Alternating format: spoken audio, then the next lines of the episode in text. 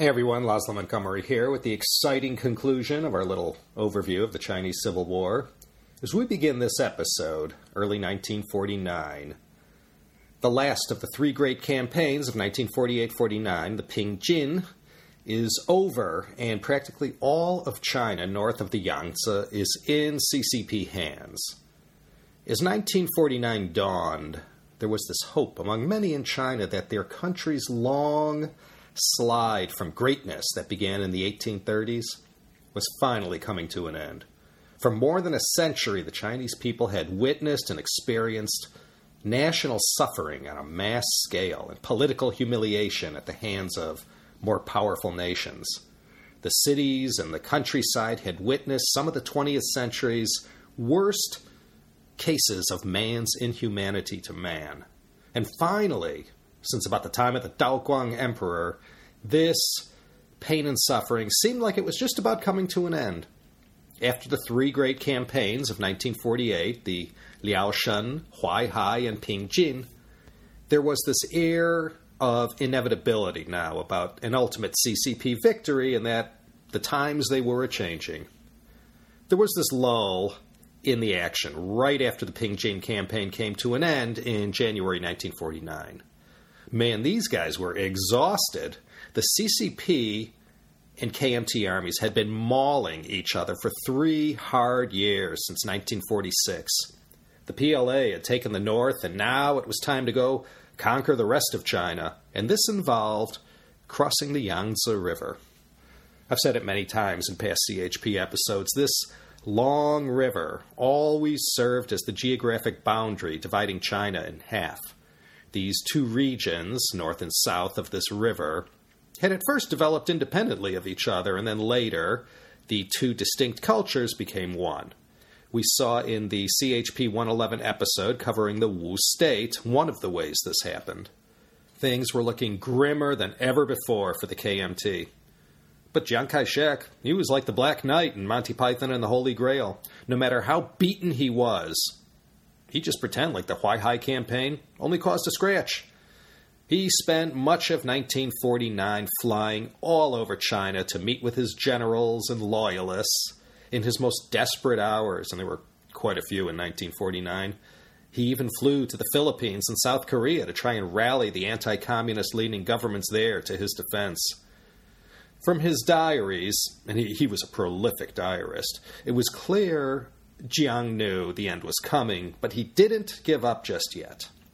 As I mentioned, there was this few month lull between the end of the Ping Jin campaign in January 49 and the crossing of the Yangtze in April. First of all, with the job now finished in the north and in Manchuria, Lin Biao didn't need to stick around up there. To move a massive army from the north of China down into the heartland required a little time. So these few months gave Lin the time he needed to get into place to enter the next and hopefully final phase of this civil war. Mao bided his time in Xibaipo, toying with China's acting president, Li Zongren. He made this great show of willingness to cooperate and find some kind of reasonable settlement. But Mao, of course, had no intention of ever cutting a deal with acting President Li or anyone from the KMT. Li Zongren didn't have much to bargain with except the willingness to go quietly, which would mitigate the potential bloodshed. There was going to be no question that the Yangtze had to be crossed. And back in 1949, this was no narrow stream that was easy for one person to cross, let alone an army of well over a million men. Chen Yi's deputy, Su Yu, was tasked with coming up with a plan. He had to figure out how to cross, where to cross, and when. To put Li Zongren's feet to the fire, Mao came up with his terms for surrender. This so called eight point plan was harsh, didn't offer the nationalists any breaks. And why should he offer them any wiggle room? Mao had them right where he wanted them. Damned if they did, damned if they didn't. The eight points of surrender were 1. Punish all war criminals. 2. Abolishing the 1947 Constitution. 3. Abolishing the KMT's whole legal system. Four, reorganizing the nationalist armies. Five, confiscation of all government capital. Six, land reform. Seven, abolishing all treasonous treaties. And eight, convene a political consultative conference to form a coalition government. President Li had sent a peace mission to Mao's headquarters in Xibaipo in Hebei. This mix of negotiators weren't holding too many aces up their sleeves, so in the end, they just signed off on all eight points. And this didn't go over too well with Li Zongren, and it certainly wasn't welcome news when Chiang Kai shek heard of it. They thought a deal could be struck. After Mao gave Li Zongren five days to accept or else, Li told Mao's negotiators to go stuff it. And that became the official pretext to cross the Yangtze and launch the invasion of the South on April 20th, 1949. Li Zongren's refusal to play ball under Mao's rules was the mechanism that got everything going. The PLA had more than a million and a half soldiers camped out on the north banks of the Yangtze. According to Su Yu's plans, there were to be three advance groups that would cross the Yangtze at three different locales. And these three places would be at Hukou, near Jiujiang in Jiangxi province, as well as Jiangyin, north of Wuxi, and Pukou, across from the capital in Nanjing. These three advance groups were led by the same go to guys that all the big jobs went to Chen Yi, Lin Biao, and Liu Bocheng. The crossing of the Yangtze. Well, this is one of the great historic and theatrical moments of the whole Civil War. If you remember from that Deng Xiaoping series, Ezra Vogel had mentioned that Deng considered this one of his greatest moments ever. In some places where the PLA crossed, the whole thing went without incident. No one was there to stop them. They just crossed. 300,000 PLA troops crossed over a 24 hour period. In other places, it was like Saving Private Ryan. Nationalist troops lined up on the south side, just mowing down the crossing PLA with heavy doses of machine gun fire. But the crossing of the Yangtze was done, and then a few days later, on April 23rd, Lin Biao's forces entered Nanjing, the capital of the Republic of China. All traces of KMT soldiers had left the city. The mayor had left the city by car, taking with him 300 million Chinese yuan. Once he got out of the city, though, his bodyguards beat him up and ripped him off for all the cash and left him on the side of the road. Then the negotiating team that Li Zongren had sent to discuss surrender terms ended up defecting to the communists, and that was that. Acting President Li Zongren, recognizing the inevitable flood of PLA troops into Nanjing, had first fled to Hangzhou. From there, he implored Chiang Kai shek to send help and get back in the fight. Jiang had done little to support Li after he had gone and dumped the nation's troubles in his lap. After all, what could Jiang do? Send what forces? The Generalissimo had seemingly by this time lost all his will to fight, and more often than not, whatever Li Zongren would order would soon after be countermanded by Jiang.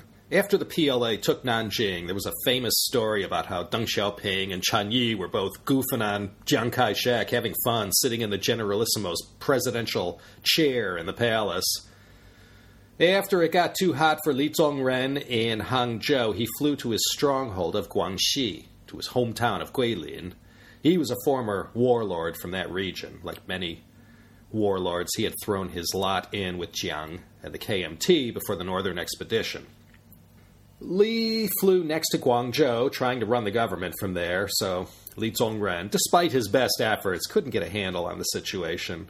And besides, whatever he tried to do, Li Zongren was often stymied by Jiang, who seemingly worked systematically against the acting president. Once Guangzhou was taken by the PLA, Li went to Chongqing, and it's there, in that former wartime capital, where Li Zongren and the KMT government made their last stand. But by this time, this, this Guangxi warlord and KMT general, and now acting president of the ROC, had had enough. He decided at this point to throw in the towel, surrender to his bleeding ulcers, and then he flew to the Big Apple to have his duodenal problems checked out at New York Presbyterian Hospital. The Civil War was over for him. While all this drama was going on, something goes down in the middle of the Yangtze River that sent a nice little shockwave that was felt in many Western capitals. This was known as the Yangtze Incident. Now, over the course of 4,000 years of Chinese history, probably many incidents happened on that 3,900 mile long river. So, for something to go down in history as the Yangtze Incident, it had to be big. Well, it wasn't really that big, and maybe some of my British listeners might be familiar with it. Mao was paranoid as hell that in crossing the Yangtze and then going in for the kill, this was going to trigger an immediate American response that would come at the last second and spoil everything for him. So he had to send a signal to the imperialists that he meant business. Just as the communists were ready to carry out this crossing of the Yangtze, a British gunboat, the HMS Amethyst, was heading from Shanghai to Nanjing carrying a load of supplies to the British Embassy. On April 20th, 1949, right around the city of Jiangyin, a PLA mortar battery opened fire on the vessel. When Mao was told of an imperialist gunboat sailing up the Yangtze near to where he planned to cross, he said, uh, I don't think so. Mao, wanting to show these imperialist days were over, gave orders to Su Yu to fire on the Amethyst as well as the frigate HMS Consort that had rushed to her aid. Actually, he was going to tell General Su to hold fire, but it was already too late. During the firefight, the Amethyst ran aground mid river on a sandbank. Mao then told Su Yu to wait and see if they tried anything funny before he opened up on them again. Around 50 British were killed or wounded in the confrontation.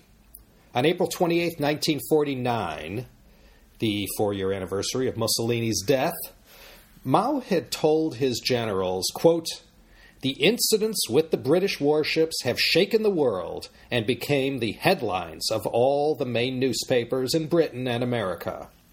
Well, not that the PRC was established yet, but this wasn't the best way to start new Sino British relations.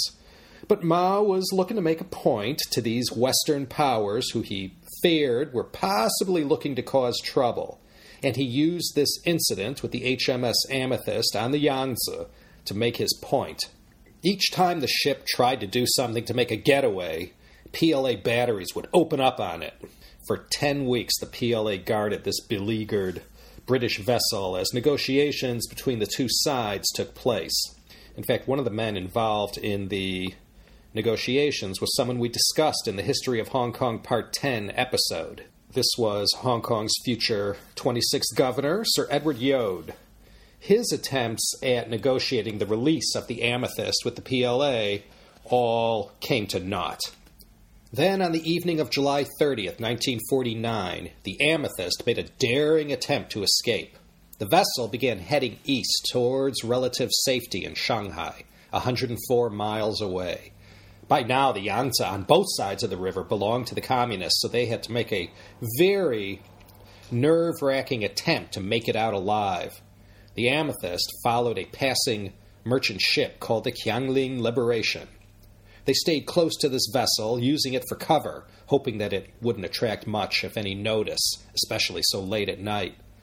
But no such luck. They were spotted, and in the confusion, the Qiangling Liberation was sunk, suffering many losses. By the morning, however, the Amethyst had made its tense and amazing getaway to Baoshan and Wusong at the mouth of the Yangtze. This daring getaway was led by Lieutenant Commander John Kerans. Kerans would later be portrayed by actor and World War II vet Richard Todd in the 1957 British film The Yangtze Incident. After a very intense escape, the Amethyst headed south along the China coast to safety in Hong Kong. The message sent by Kerans was sort of worth repeating. After he had made his mad dash to safety, he signaled to a British vessel, quote, have rejoined the fleet south of Wusong. No damage, no casualties. God save the king. Unquote. As the PLA flooded the zone south of the Yangtze, the nationalists made their final stand in Chongqing. Once the Yangtze had been crossed and the defeat became more imminent, the KMT led government from Chiang Kai shek to Li Zongren and all the way down to the last man began to self destruct at a faster rate. You know, the KMT leadership, both politically and militarily, was always a rather fragmented lot. Chiang Kai shek was never a Chairman Mao as far as commanding loyalty went. Once Mao was in charge following the Long March, that was it. He was in charge, and he didn't have to constantly look over his shoulder for some Brutus or Cassius amongst his followers. Not Chiang Kai shek. He hardly trusted anyone, and his generals had their own personal alliances and rivalries. And business interests, too. They had thrown their lot in with this one or that one, and now at this 11th hour, as the entire house of cards was collapsing, everyone was literally running for their lives or looking for a safe place to hide out. Well, after Nanjing fell, the next two big places to go were Nanchang in Jiangxi and Hangzhou in Zhejiang. Hangzhou back then was about a one or two day march to Shanghai, so that city was buckling down for the imminent arrival of the PLA. There was this dread about their arrival into the city. But at the same time, a lot of Shanghainese capitalists who chose to remain behind felt, despite the fears of many, that no matter what, their social class would still be necessary under the new regime. The wheels of commerce and international trade would be as important in the new China as it had always been. So a lot of Shanghainese, rather than desert the sinking ship, decided to stick around and sit on the fence to see what their fate might be under the communists. Anyone who had somewhere else to go by this time in April, May 1949 was already long gone. Many believed that regardless of their perceived value under the new regime, the talons of Leninism were going to penetrate too deeply, and it was best to get out while the going was not necessarily good, but better than it was shaping up to be. It was also this time, March, April, May of 1949, that thousands of stateless Europeans, including so many Jews who had found refuge in Shanghai, were desperately searching for some country, any country, to come to their aid and grant them passports. Two nations in particular that came forward were uh, the Philippines and Costa Rica. The man tasked with defending Shanghai for the nationalists was General Tang Enbo, Tang Enbo was one of Chiang Kai shek's main generals, not only for fighting the communists, but the Japanese as well during the War of Resistance. Jiang wasn't entirely trusting of Tang after Tang had informed on his teacher and fellow nationalist army stalwart Chen Yi. Chen, as we discussed before in part one of this series, was the one in charge during the 228 incident that went down in the streets of Taipei after Tang Enbo informed Jiang that Chen Yi had approached him about defecting to the communist side, Jiang immediately arrested Chen and he was later executed. You'd think Tang Enbo might have earned a modicum of trust from CKS for informing on Chen Yi, but instead, the suspicious Jiang mistrusted Tang more than ever and kept a close eye on him. As the PLA started to close in on Shanghai in May of 1949, word got out that General Tang, through his intermediaries, had made a down payment on a 22 room mansion in Tokyo that, in Jiang's eyes, revealed his duplicity. And Jiang is going to wonder if Tang Enbo's secret plans to flee to Japan had any relationship with how easy Shanghai ended up falling to the communists. Even Du Yuesheng himself, who provided all that local muscle that carried out the Shanghai massacre all those years ago. Even he was trying to cut some kind of deal with the communists. Zhou Enlai, who by this time had seen everything, was completely amazed at Big Ear Du's audacity. Tang Enbo tried his best to hold on to Shanghai for the nationalists. Everything by now was spiraling out of control as far as even a minor semblance of normalcy. By now, there was no currency. If you wanted to carry out a financial transaction, big or small, only gold would do at this point.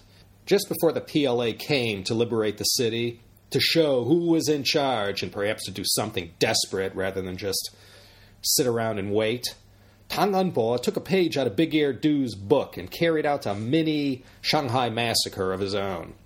Some of you may have seen these photos and black and white videos of these squads out in the street, forcing young students, presumably communist sympathizers, down on their knees, right in the middle of the streets and in Joppe Park, popping them right in the back of the head. It was like the last days of Berlin in World War II or Saigon in April of 75. Gangs of these soldiers were sent out executing anyone and everyone they could get their hands on who wasn't on the KMT side. There were even these anti communist parades organized on the Bund to try and shore up whatever remaining support there was for the nationalist government. There had been this hope that the transfer of power in Shanghai, that everyone knew would happen, would happen peacefully without any shots being fired. All kinds of secret talks were going on that might facilitate this. But then, at the end of April, just as there seemed a peaceful transfer might take place, Chiang Kai shek flew into Shanghai, vowing to defend the city to the end, and all hopes for this peaceful regime change in China's most important city went out the window. Jiang only stayed a short time and left again on May 8th, but his presence there and attempts at rallying the forces did its damage. It was at this time, when all hopes of a peaceful and easy transition went south, that Du Yuesheng cashed in his chips and fled the country, flying to Hong Kong, where he would die a couple years later, many say from all the long term effects of the life of depravity he lived for over two decades.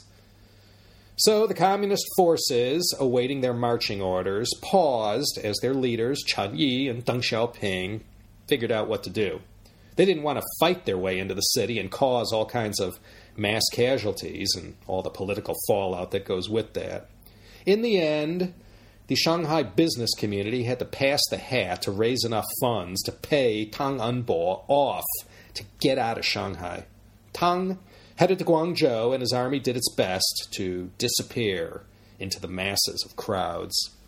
There were some skirmishes on the outskirts of the city that slowed down the taking of Shanghai, but take it the PLA did. On May 25th, at the stroke of midnight, the PLA, camped outside the city, began marching in peacefully. There was no resistance as they entered, arguably, China's greatest and most important city in the 20th century. The day before, a huge portrait of Chairman Mao had been hung right on the marquee of the Great World Entertainment Center on Yan'an and Xizang roads, right where today's Dashijie station is located. This building had served as the city's premier entertainment and amusement center since 1917. There's also a story that mentioned uh, the greatest star of the day, the ravishingly beautiful Yan Huizhu, who it was told, shed all her glamour and came out into the streets, dressed like a commoner, to enthusiastically greet the PLA soldiers personally. She was amongst those who decided not to flee and to embrace the CCP. But 17 years later, in 1966, she will be hounded into committing suicide during the Cultural Revolution. The disciplined cadres all fanned out throughout the city, taking over government buildings, seizing any KMT documents, and figuring out where all the levers of power were so they could start controlling them. It was sort of a great cultural moment, too, as all these PLA soldiers who, for the most part, were, were not educated city dwellers from Jiangsu or Zhejiang. They were mostly illiterate northerners from north of that long river. And for them, to march into this magnificent city with all its marble, limestone, and all the most modern technologies and conveniences in all of China just made their jaws drop. And these sophisticated urbanites just got a kick out of these worn out looking, battle hardened hicks from the countryside, carrying their guns and refusing offers for cigarettes or any kind of gift. They hardly looked like the menace that they had been told to expect. In fact, despite their weapons that they carried, these PLA soldiers seemed rather harmless in the eyes of these city folk. Well, the guy who was made Shanghai's first mayor was none other than Chen Yi himself. You could see his statue today located on the choicest part of the Bund, the part where all the tourists congregate. When Chen Yi entered Shanghai on that fateful day in May, the statue that occupied that space was none other than Sir Robert Hart, who we featured in episode CHP 58. Amazingly enough, after very strict measures that were backed up with a few bullets to the back of the head, and after a new currency was launched, Shanghai began to bounce back quite fast. There's nothing else the world of commerce dislikes more than uncertainty, but after a short period, things looked like they were going to recover just fine. There was an old story, it's mentioned in most of the sources I read. Tang Enbo ordered this huge moat to be built outside Shanghai that utilized a vast amount of wood and conscripted labor. He was building this moat ostensibly to hold back the PLA, bearing down on Shanghai. However, the real story seems to be that Tang Enbo had this relative in the timber or building materials business who needed to get rid of all this wood and turn it into cash so he could make his getaway to Taiwan or wherever. Let me quote Jonathan Spence regarding what happened after the fall of Shanghai. Quote, in the following months, the Communist armies moved to consolidate their hold with a speed for which there had been no parallel since the victories of the Manchus and their Chinese collaborators in 1645 1646. In 1949, there was plenty of action going on elsewhere. Peng Dehuai had his band on the road as well, taking Xi'an first on May 20th and then heading westwards towards Xinjiang Peng Dehuai's mission was to take Gansu, Ningxia, and Qinghai. This meant he had to go head to head against one of the most reliable and fiercest KMT generals, Hu Zongnan. He hadn't quit the fight yet. Hu Zongnan, you remember, was the one who led the forces that took Yan'an and chased Mao ultimately to his new base in Xibaipo. Also fighting alongside Hu Zongnan on the KMT side was someone we discussed in an old CHP episode, number 78, on the Xibei Sanma, the warlord Mas of the Northwest. This was one of the main Mas, Ma Bufang. His turf was Qinghai province. He and another of the main Mas, Ma Hongkui, they joined hands late in the game to fight the communists and keep them out of the Northwest. After Peng's forces had taken Xi'an, they took a big loss at Baoji, just west of Xi'an, losing 15,000 in that battle to forces led by Ma Bufang's cousin, Ma Hongkui. If you recall from that Warlord Ma clique episode, these guys were as tough as nails and not the easy pushovers that was so often the case when the PLA fought against the NRA. Despite putting up a good fight, Ma Bufang's forces were ultimately unable to stop Peng's army. So after Lanzhou was taken in August, Ma Bufang saw the writing on the wall. He knew it was over for him as far as his fortunes in China were concerned. The Ma family, going back to the patriarchs, Ma Zhan'ao, Ma Qianling, and Ma Haiyan, had done well for themselves in northwest China since the days of the Hui Minority War of 1862 to 1877. By 1949, though, their luck had run out. So good old reliable Peng Dehuai accomplished his mission. Ma Bufang fled first to Chongqing. From Chongqing, Ma Bufang flew to Hong Kong and then to Taiwan. And he remained a KMT party stalwart until his dying day in 1975. After Lanzhou was taken and Gansu belonged to the Communists, Peng's next stop on the tour was in Xinjiang, where he accepted the surrender of the KMT armies there in September. Lin Biao, in the meantime, was making all kinds of progress, mopping up in the heartland. After he took Changsha in Hunan on August 22nd, he headed due south, marching towards Guangzhou. After Mao had already stood at the Tiananmen podium on 10 1, Lin Biao took both Xiamen and Guangzhou on October 28th.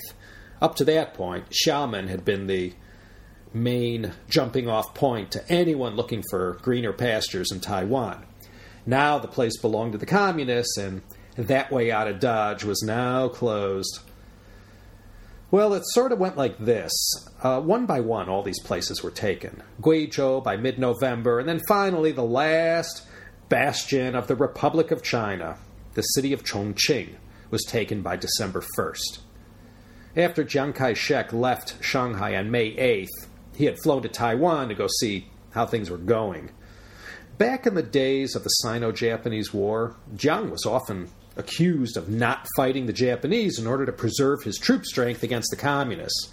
Now, in this late stage, as the PLA was finishing off the job and total collapse of the nationalist command structure had already happened, Jiang was now being accused of not fighting the communists for the sake of preserving his troops for the ultimate move to Taiwan.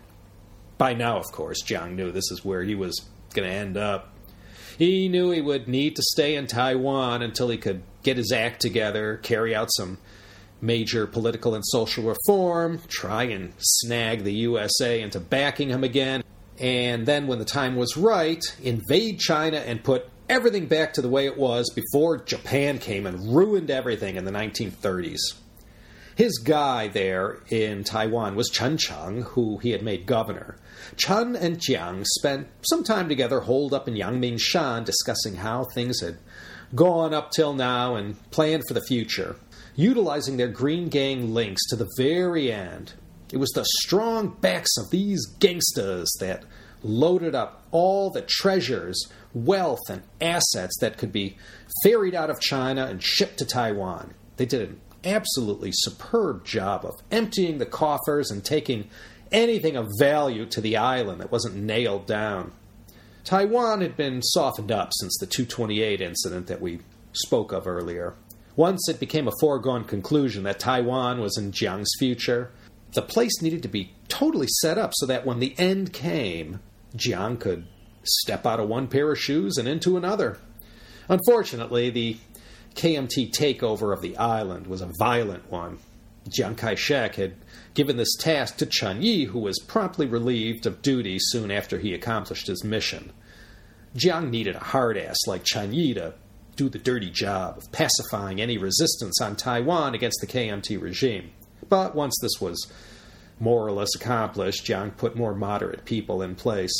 And as I said, Jiang ended up executing Chen Yi after Tang Enbo informed on him. Jiang had dumped all the problems of the government on Li Zongren so that he could focus on this next phase of the Republic of China. He knew that after Shanghai fell, the mass exodus of mainlanders to Taiwan was going to be huge. And these mainlanders, Jiang considered his core base. So the more who came, the better. The Japanese had already primed the pump as far as putting most of the necessary infrastructure in place. This was going to be very convenient for the KMT takeover of the levers of power. Jiang ended up fleeing to Taiwan on December 10th, 1949. When Deng Xiaoping and his army got too close for comfort in Chongqing, Jiang flew at once to Chengdu, and it's there that the Generalissimo Chiang Kai shek, with Deng's forces closing in on this Sichuan capital, finally used that one way ticket to Taipei that he had always kept safe in his back pocket. Whilst in Chengdu, just before fleeing, Jiang gave orders to execute every single one of his political opponents, whoever was in KMT custody or whoever could be got at. With the exception of several pacification campaigns to put down pockets of resistance in Xinjiang and Tibet in 1950, it was all over as far as the Chinese Civil War was concerned. Mao Zedong had already written about the way it was going to be from now on. Remember, he had called for this consultative conference in September. This body churned out what was known as the Common Program, the Gongtong Gangling. This common program was Mao's blueprint for the brave new world that he was planning on building. Mao called for the broad masses to all join together to build this united front that would be led by the working class. Everybody was going to be in on this the peasants, the petty bourgeoisie, and the national bourgeoisie as well. They too were invited to get in on the action. So all these groups together, like I said, would join with the workers, who would lead the whole thing, and this would form what was known as the People's Democratic Dictatorship. And you know who would lead them. Get it? This was Mao's big picture as he started to move ahead with implementation of things that had been, up to now, so easy to theorize about on paper. While still in Xibai Po, Mao had met with Stalin's man, Anastas Mikoyan, and those two used that time to work out the whole blueprint for the future Sino Soviet cooperation. In these very productive meetings in early 1949, not only did they discuss brass tacks with regard to the nature of the relationship, but also regarding their future cooperation on the international stage. Mao still hadn't had his face to face sit down with Stalin, much to his frustration, but he felt okay in the afterglow of these meetings with Mikoyan. Mao decided in the spring of 1949 that the time had come to stop roughing it in Xibai Po, and so he started heading in the direction of Beijing. It was Mao who acted as the decider regarding where the leadership would cluster itself. Mao decided they would live inside the historic Zhongnanhai compound adjacent to the Forbidden City. Therefore, he called for his people to get the whole place fixed up and readied for the eventual arrival of the new nation's highest leaders. While the CCP's Zhongnanhai compound was being built, Mao set up temporary digs in the Fragrant Hills west of Beijing. There he waited with all his men until September, when the leadership compound was completed. Then Mao moved into Zhongnanhai and prepared for his big announcement. He wanted to wait to proclaim the founding of the new nation until October, the month that the Russian Revolution had taken place and the Xinhai Revolution as well. October 1st, 1949, was a cold day in Beijing. Mao was going to make his symbolic announcement on the gate of heavenly peace and declare that the Chinese people had stood up and the People's Republic of China was founded. There were plenty of places within eyesight of the podium where a sniper with a high power rifle could build a nest and at the right moment pick off China's new leaders on the podium one by one. The security detail was frantic, trying to convince Mao to do something a little more low key. But despite the risks, Mao wouldn't be swayed. This was too symbolic and too perfect of a place for what he was about to say. He was going to follow in the footsteps of men like Liu Bang, Li Shimin, Zhao Kuangyin, and Zhu Yuanzhang for something this big. Mao figured he'd take his chances. Back then, Tiananmen Square wasn't the size that it is today. Depending on which version you read, either tens of thousands or hundreds of thousands showed up to hear Mao speak those historic words. Mao appeared on this Tiananmen viewing platform many times over the course of the next 27 years that he would rule China.